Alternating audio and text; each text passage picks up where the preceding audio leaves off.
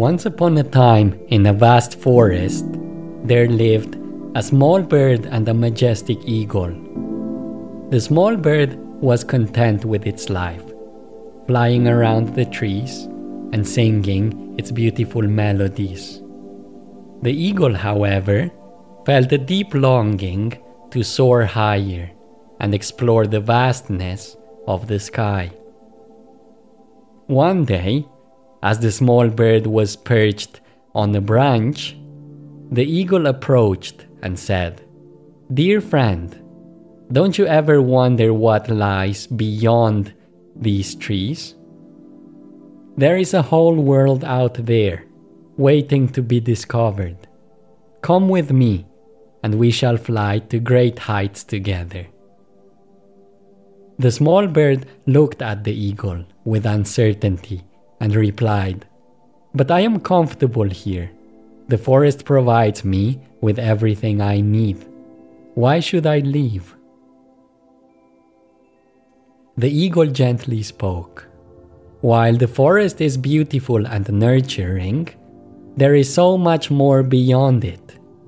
You have wings, my friend. Wings that can take you to unimaginable heights. Don't you want to experience the freedom and vastness of the open sky? The small bird pondered for a moment, contemplating the world of the eagle. Eventually, curiosity sparked within its heart, and it decided to embark on this adventure. The small bird spread its wings and took flight following the eagle as they soared higher and higher into the boundless sky. As they soared together, the small bird began to experience a sense of exhilaration and freedom it had never known before. It marveled at the breathtaking views and the endless possibilities that lay before them. It realized that by stepping out of its comfort zone it had discovered a new dimension of existence. With time, the small bird's wings grew stronger. It was no longer a small bird. It became more and more like the eagle. Hello again, this is Alex. I am glad that you're joining us for yet another episode we spoke of being lost in our minds, and therefore being lost in past and future, and constantly missing the present moment. We saw that in order to find the present moment, something needs to change in us, right? It has to do with our state of mind. It has to do with our state of consciousness. It has to do with where our attention is in relation to our mind. To begin with, let's just make sure that you are here. Wherever you are, make sure to be there. Make sure to bring all of your attention, as much as possible, to the fact that you are here and nowhere else. Wherever you are, whatever you're doing, it doesn't matter. If you're doing a physical activity of any sort, you don't need to stop. You can continue and say to yourself that you're going to bring your attention back to the present moment. Your mind is going to get confused, I assure you. What do you mean by that? Well, that's why I told you it doesn't have anything to do with the mind coming back to the present moment. That's why the mind can't understand what we mean when we say that.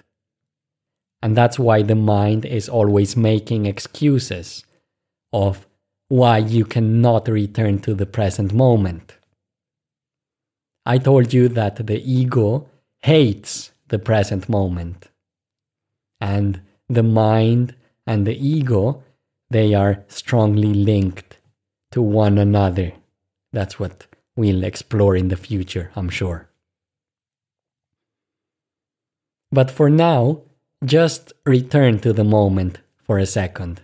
Return to where you are. Return to your body.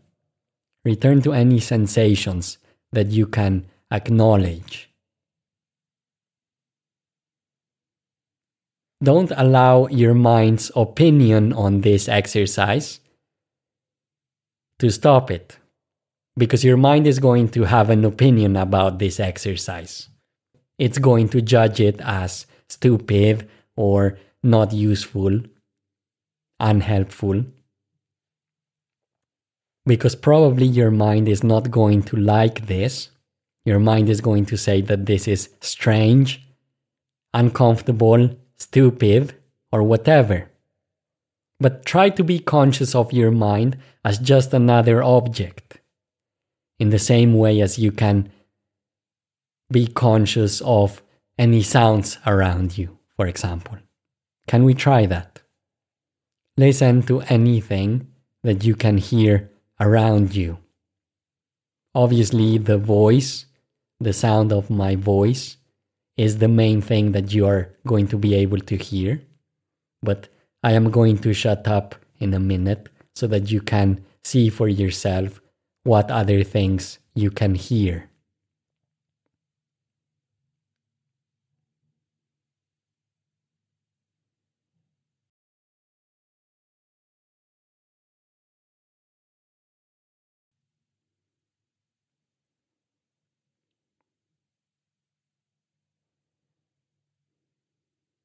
And now let go of your auditory perception and bring your attention to your body. Can you feel your body in your chair? Can you feel your feet making contact with the ground? Ground yourself back here, right? When there is a tension in your body, in any sensations in your body or in any of your sense perceptions. That's what we call an anchor. It grounds you in the present moment. When you're conscious of your body or of your breath or of your thoughts, for that matter, you are not entirely lost. You are here. You're present. You're back where you're supposed to be. Welcome. Make sure that there is attention behind your life, behind the content of your life. In one dimension, we have the content of your life, which is what happens to you. It includes events that happen to you, things that come to you from the outside, so to speak, we have that. Sometimes there's warmth that comes from the outside. Sometimes there's coldness. Sometimes there's sun. Sometimes there's water falling from the sky. Sometimes there's pain. Sometimes there's pleasure. But that's only one dimension of our life. That's the surface dimension. And this dimension includes any kind of form, any kind of content, whether it is a physical form or an emotional form or a mental form or an auditory form or a visual form. Anything that has to do with form and here we include thoughts as well, because thoughts are mental formations, as we will see in a second. If we take everything that has a form and put it together, that's the surface dimension of your life. It includes who you think you are, where you think you're going, where you think you come from, the story about you, right? And here we include your depressions and your anxiety and your grief. And we also include your happiness, pleasure, and those things, right? And this surface dimension is most of what people know about their lives. That's where 99.9% of life is lived. And many times, that's all that we think there is to life. But in reality, this is only the tip of the iceberg of what life is and also of what you are, of course. The rest of the iceberg is what underlies the surface. It's something that's deeper than the surface. It has a dimension of depth to it.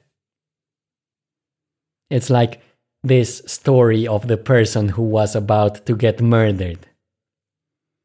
And all of a sudden, he starts remembering about his life and his children and his regrets and the things he didn't do while he could.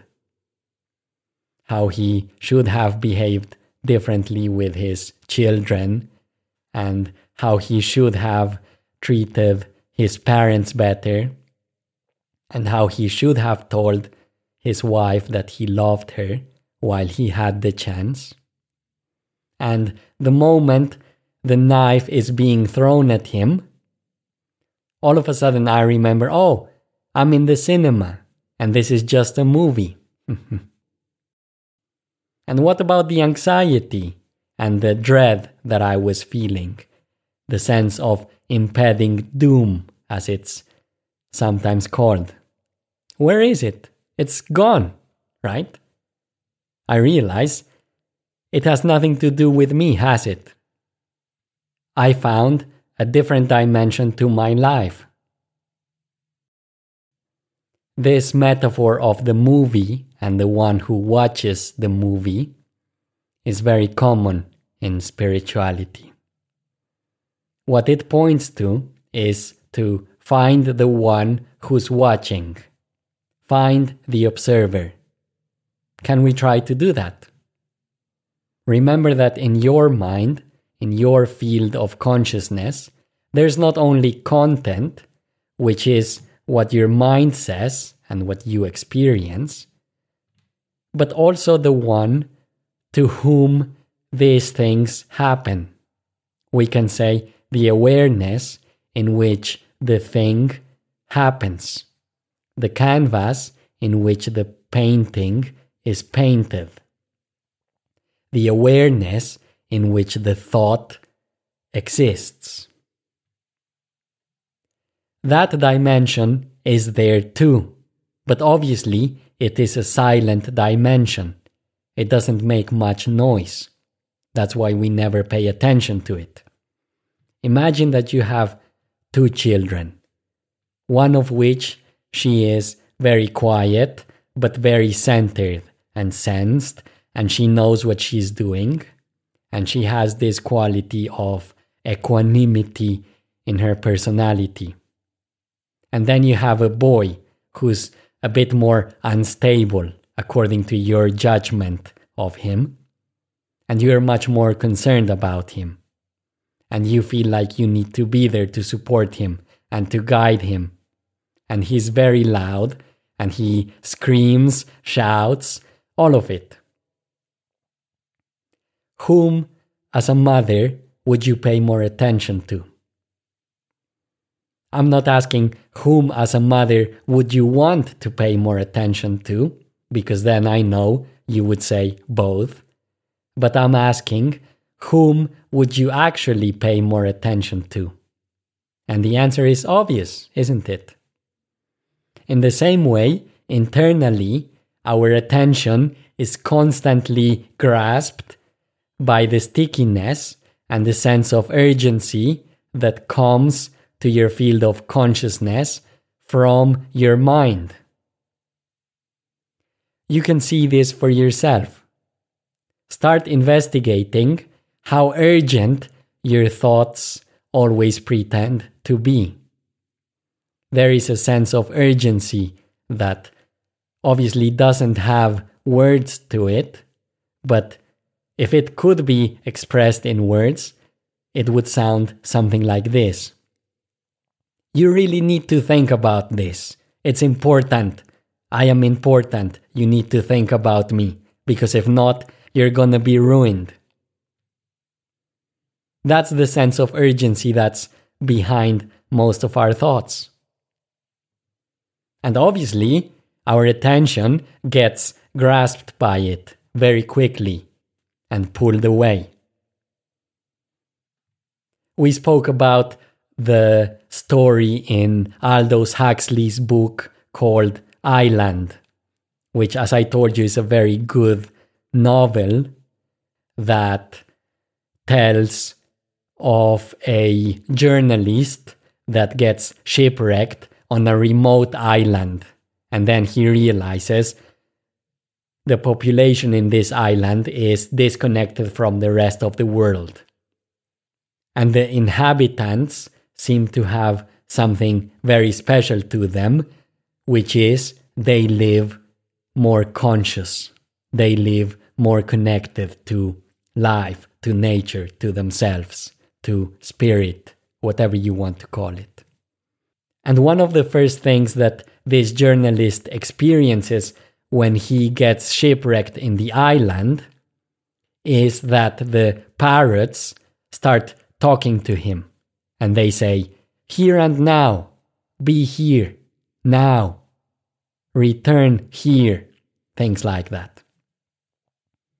Only later does he find out that it was actually the villagers who taught the parrots these words in order to be reminded to return to the present moment and to let go of the stickiness of the mind and past and future and problems and all of that. Can we do a brief exercise together?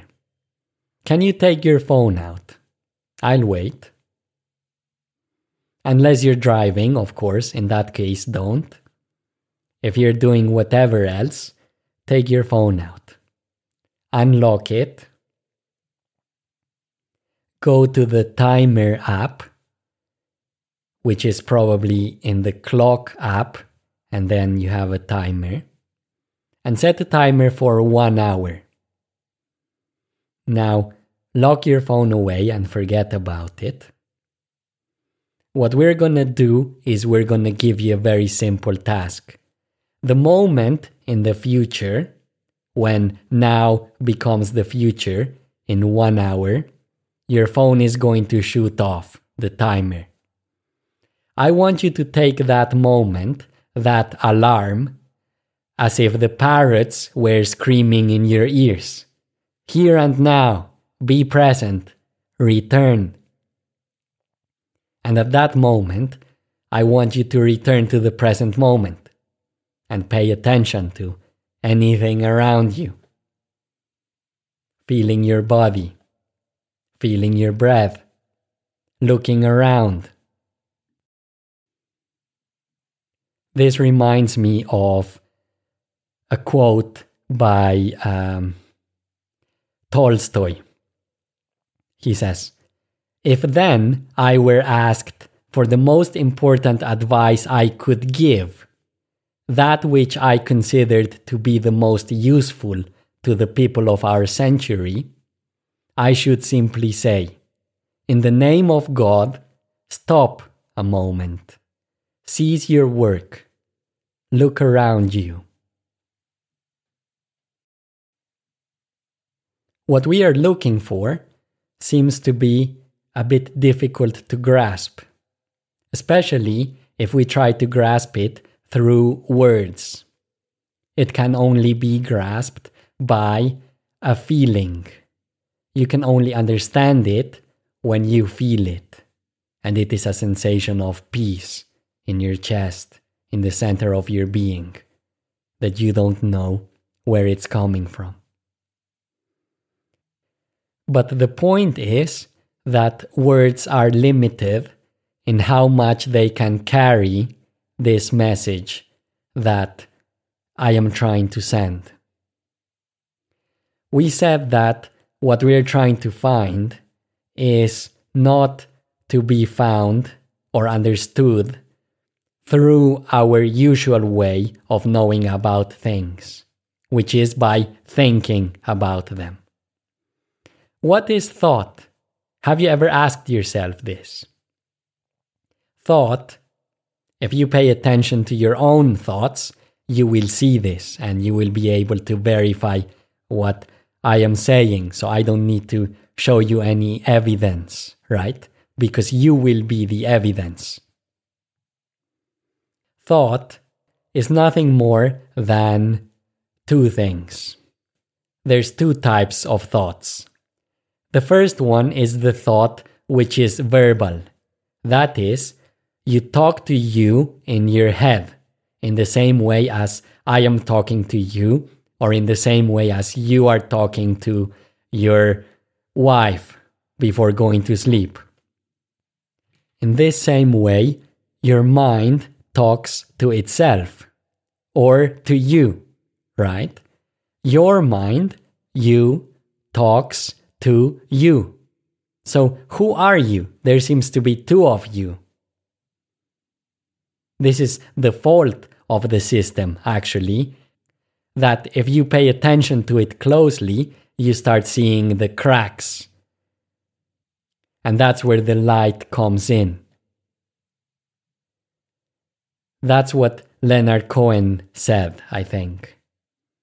There is a crack in everything. That's how the light gets in.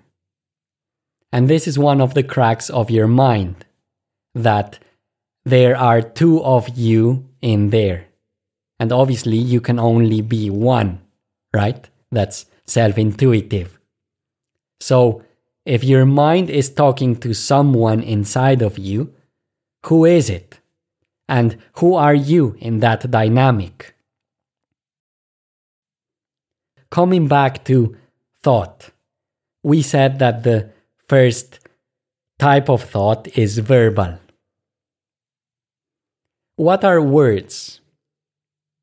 If we think about it very objectively, we see that words are nothing but a combination of two things. One are the vowels, which are sounds that are created by our vocal cords. I'm not an expert on this, but I think there are five types, which are A, E, I, O, U. Right? I mean, don't quote me on this. I'm not an expert, but I think that's how it is. And then the second component to language and words are consonants, which are only a combination of air pressure and movements in the muscles of our mouth, including our lips, tongue, and probably many more muscles that I don't know of. this is not a medical podcast, clearly. so, the combination of air pressure and muscle pressure in your mouth create combinations like this. S, r, k, l. See? Simple, isn't it? Now, if we combine the two elements, which are the consonants and the vowels, we have the following Hello there, my name is Alex. I'm glad that you're here. That's language. Pretty basic, isn't it? So, how can something that basic explain the mysteries of life or who you really are? Sounds like a pretty limited system to me. But obviously, now we have numbers, right? Which tend to be a bit more specific when trying to describe something. And we have mathematicians and physicians and astronomers who are trying to make sense of the universe through a language that is probably a bit more specific than spoken word. And that is numbers and formulas. But again, it's limited somehow. And the quicker we learn that we can never understand the mysteries of the universe or anything important about ourselves through thought or number, the better. This is from Hafiz, who was a Persian poet. He says, O thou who are trying to learn the marvel of the universe through the copybook of reason, I am very much afraid that you will never see the point. Basically, he is saying, you cannot learn the marvel of the universe through the copybook of reason, that is, through words, through intellectual analysis, through mathematic formulas. There has to be a different capacity through which we can understand the mysteries of the universe. Or he wouldn't have said anything like that. That's the first kind of thought words. Some people might think in numbers. I don't, but maybe the possibility exists now that I've said what I've said. But if you do think in numbers, let us know. Leave a comment, uh, give a like. anyway, the second kind of thought is image, visual thought. See how I told you about this movie that I was seeing where someone was getting murdered, and then I realized I am only the spectator? This motion picture kind of thing also happens in our minds. All of a sudden, I can visualize something, and I am imagining something that I don't want to happen, and how dreadful it will be when this or that happens. If my boyfriend leaves me, then I will be depressed. And we can visualize this fantasy, even with our eyes open. Isn't that incredible? I can be sitting here in front of my desk physically while mentally I am in Dubai thinking about how incredible my holiday is going to be in two weeks from now and how many things I'm going to see. If I ask you to visualize a green elephant, you can see it, even if it doesn't exist even if you have your eyes open. This is visual thought. If I ask you to repeat the phrase Coca Cola five times in your mind, you can do it. That's what verbal thought is. And these are the only kind of thoughts that you can have. The problem with these thoughts is that they are so sticky that we lose ourselves in them. It's like being in prison. Quote If you want to get out of prison, the first thing you must do is realize that you are in prison. If you think that you are free, no escape is possible. Unquote words and images are the two main mechanisms through which your mind imprisons you, so to speak. It's obviously a metaphor, but what it points to is that words and images in the form of thought distract your attention so frequently and to such an extent that you lose yourself in them. And then you forget that there is something more to this that we call life than just thought and words.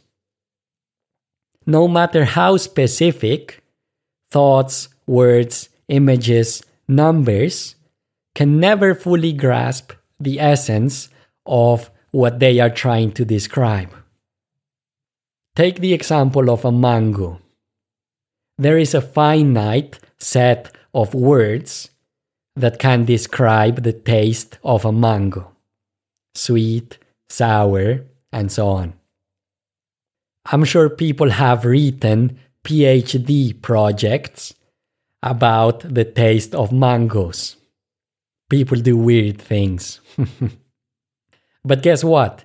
If you eat one mango just now, you will know much more about the taste of mangoes than those researchers could possibly understand through years and years of research. Words are there to point to something that's beyond them. When a child points to a tree and the dad says, That's a tree, slowly the child is being taught to equate the mysterious reality that lies in front of him with the sound tree or whatever sound, bee or water.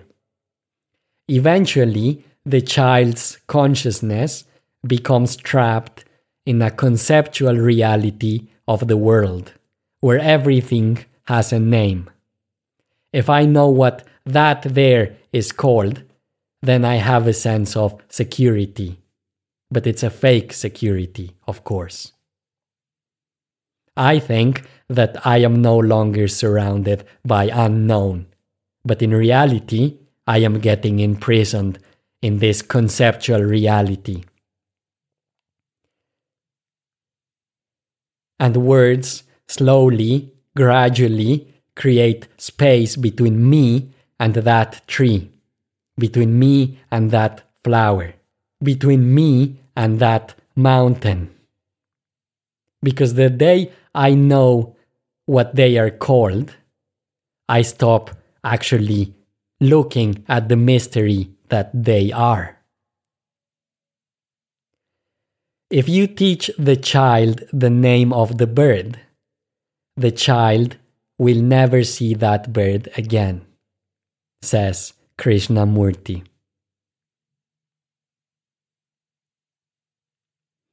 Alan Watts was known for saying that trying to understand the world by intellectual analysis is like trying to drink the Pacific Ocean with a fork. Basically, saying that the intellectual capacity that we have of abstract thought has limitations. And one of those limitations is that you cannot understand the nature of the universe through intellectual analysis. Albert Einstein said something that I liked. He said, I did not arrive at my understanding of the fundamental laws of the universe through my rational mind. And this is Albert Einstein himself speaking. I did not arrive at my understanding of the fundamental laws of the universe through my rational mind. What he is saying is all the marvels I've realized, I have not realized through my rational mind, through my thinking mind. And again, this means that there is something deeper than that. There is a different capacity to understand. A capacity to understand that has nothing to do with the mind, with thought. This is from Ram Dass. We are sitting under the tree of our thinking minds, wondering why we are not getting any sunshine.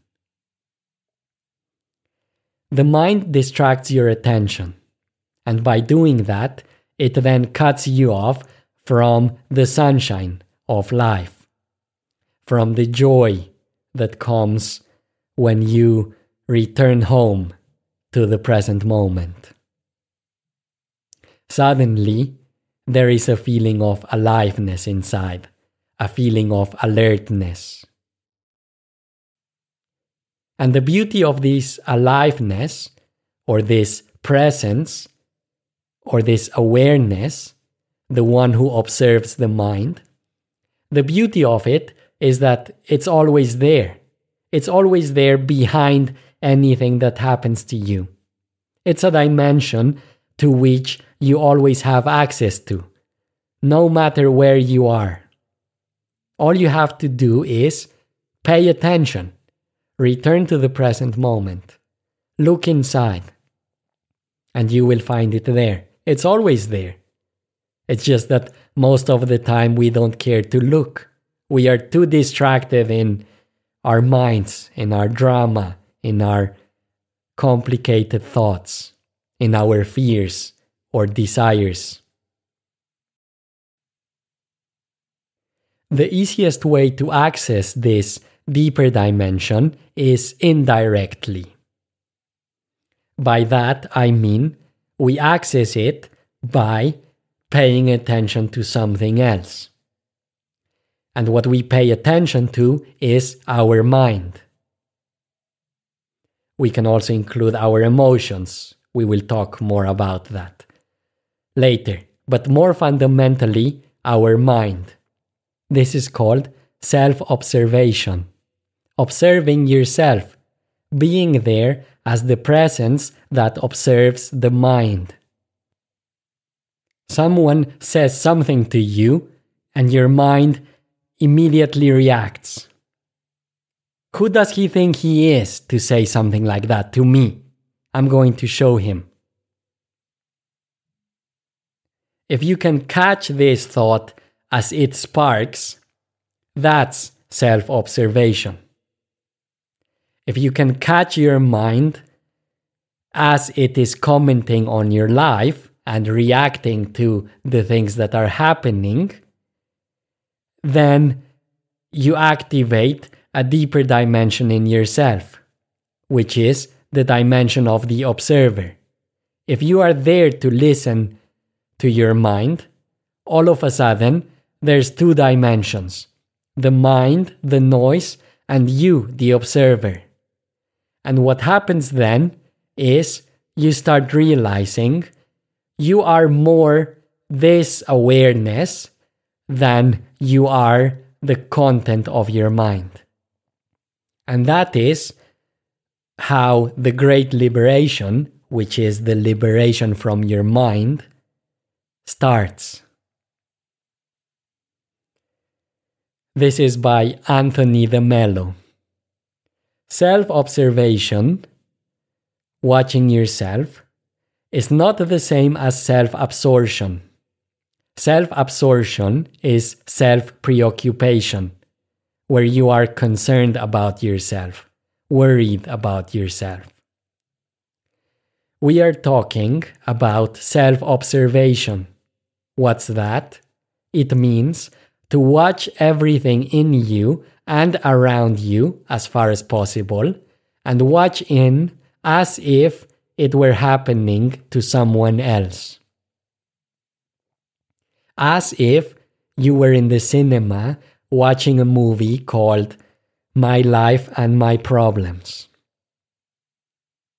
The important thing when doing self observation is that you do not personalize what is happening to you. It means that you look at things as if you had no connection with them whatsoever.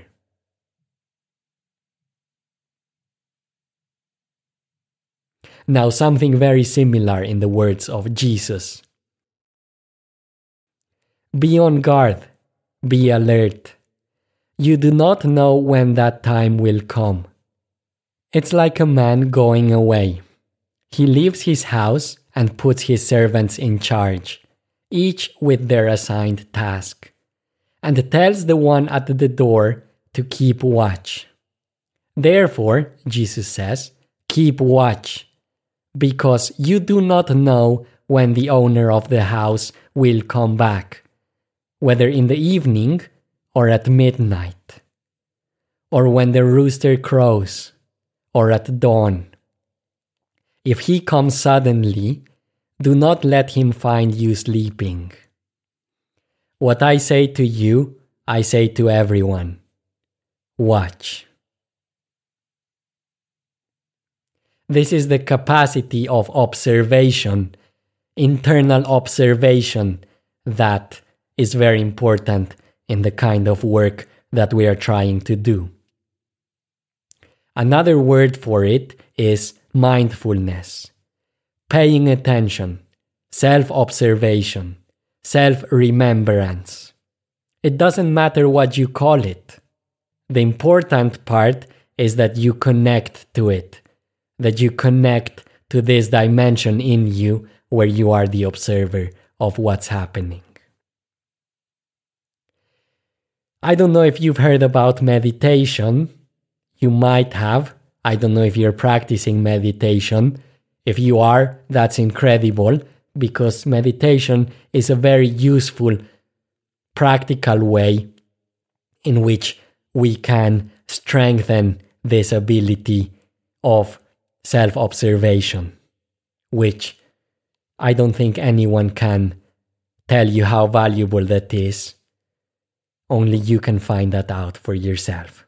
If you've never heard of meditation, or if you feel like you never truly understood it, I am recording a few meditation sessions as well that I'm going to include in this podcast as extra content.